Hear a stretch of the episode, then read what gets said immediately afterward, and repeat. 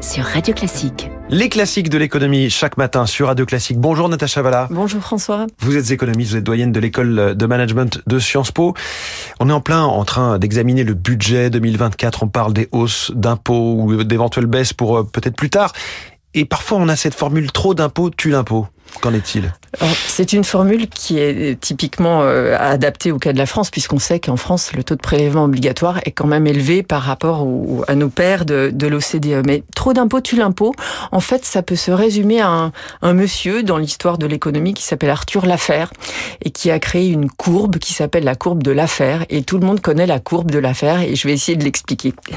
L'idée, elle est très très simple. Euh, quand on a un taux d'impôt à zéro, Bon, ça n'a aucun impact sur l'activité économique. A priori, ça ne rapporte rien. A priori, ça ne rapporte rien, mais ça ne nous empêche pas d'avoir envie de travailler. Hmm.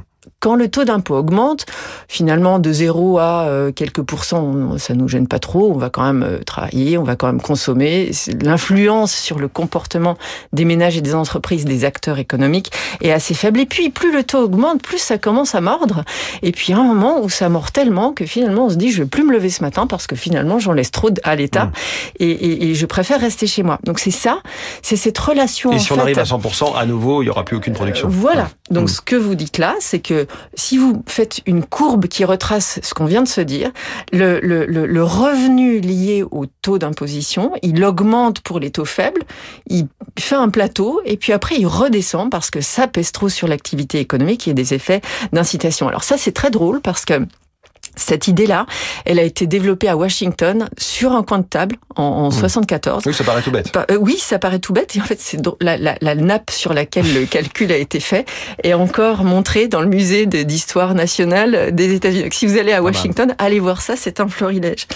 Euh, il a regardé quand même ce monsieur l'affaire l'histoire économique des États-Unis. Donc c'est un peu euh, drôle aussi que cette théorie elle soit née sur l'histoire économique des États-Unis au début du XXe siècle. Mais ça nous donne en fait une image assez assez euh, assez linéaire de ce qu'on a pu faire comme expérience de politique économique, faire de l'impôt. Alors, c'est vrai que cette idée, elle s'applique essentiellement sur l'impôt sur le revenu. Et ensuite, il y a d'autres impôts sur lesquels ça fonctionne pas aussi bien. Euh, L'impôt indirect, euh, c'est euh, quand même oui. l'impôt sur le capital, ça a d'autres d'autres d'autres incitations. Est-ce qu'il y a des, critiques autour de cette théorie, euh, cette courbe de l'affaire? Alors, elle est, elle est critiquée parce qu'elle est très simpliste, euh, parce que dans les chiffres, en fait, euh, c'est vrai mais pas vrai. Enfin, on voit qu'en France, on impose beaucoup, mais ça nous empêche pas d'aller travailler, de faire de la croissance et un petit peu de productivité. Et typiquement, Donc- ces dernières années, le gouvernement nous dit on a baissé le taux d'impôt sur les sociétés, sur les entreprises, il est passé de 33 à 25 et pourtant, il y a plus d'impôts qui rentrent. Et oui, c'est vrai. Alors peut-être que ça veut dire si la courbe de l'affaire la hein. fonctionne sur Mm. l'impôt sur les sociétés, alors on serait du bon côté. Sur l'impôt sur le, re- le revenu, on n'en sait rien. En tout cas, ce qu'il faut retenir de cette histoire, c'est que il faut toujours penser à l'impact de l'impôt sur la substitution que je peux vouloir faire entre, en gros, mon travail pour aller gagner de l'argent et puis le loisir pour éviter de payer trop d'imp- d'impôts, le substitut, et puis l'effet de revenu. L'impôt pèse sur mon revenu, donc il faut que je travaille plus pour gagner autant. En fait, c'est assez euh, essentiellement résumé à ces deux effets, et on peut faire des calculs très très poussés au niveau agrégé, au niveau des revenus de l'État, et en fait, les, les pouvoirs publics peuvent très bien s'emparer de ces outils pour décider si, oui ou non, dans le PLF cette année ou encore l'année prochaine, on va augmenter ou pas le taux d'imposition. C'est-à-dire que là, c'est une courbe qui est relativement théorique, il n'y a pas de chiffre dessus, on ne sait pas quel est le, le- le pic de la courbe, quel est le taux d'imposition sur le revenu à ne pas dépasser.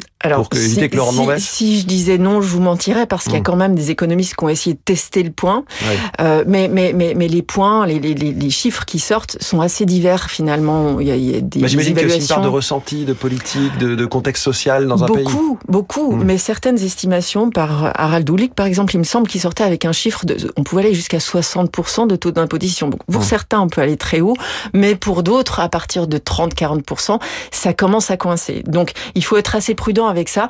Gardez ça en tête comme cadre Attention, si j'augmente les impôts, je risque de freiner l'activité.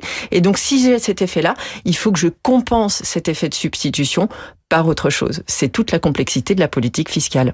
La courbe de l'affaire ce matin dans les classiques de l'économie. Merci beaucoup, Natacha Valla.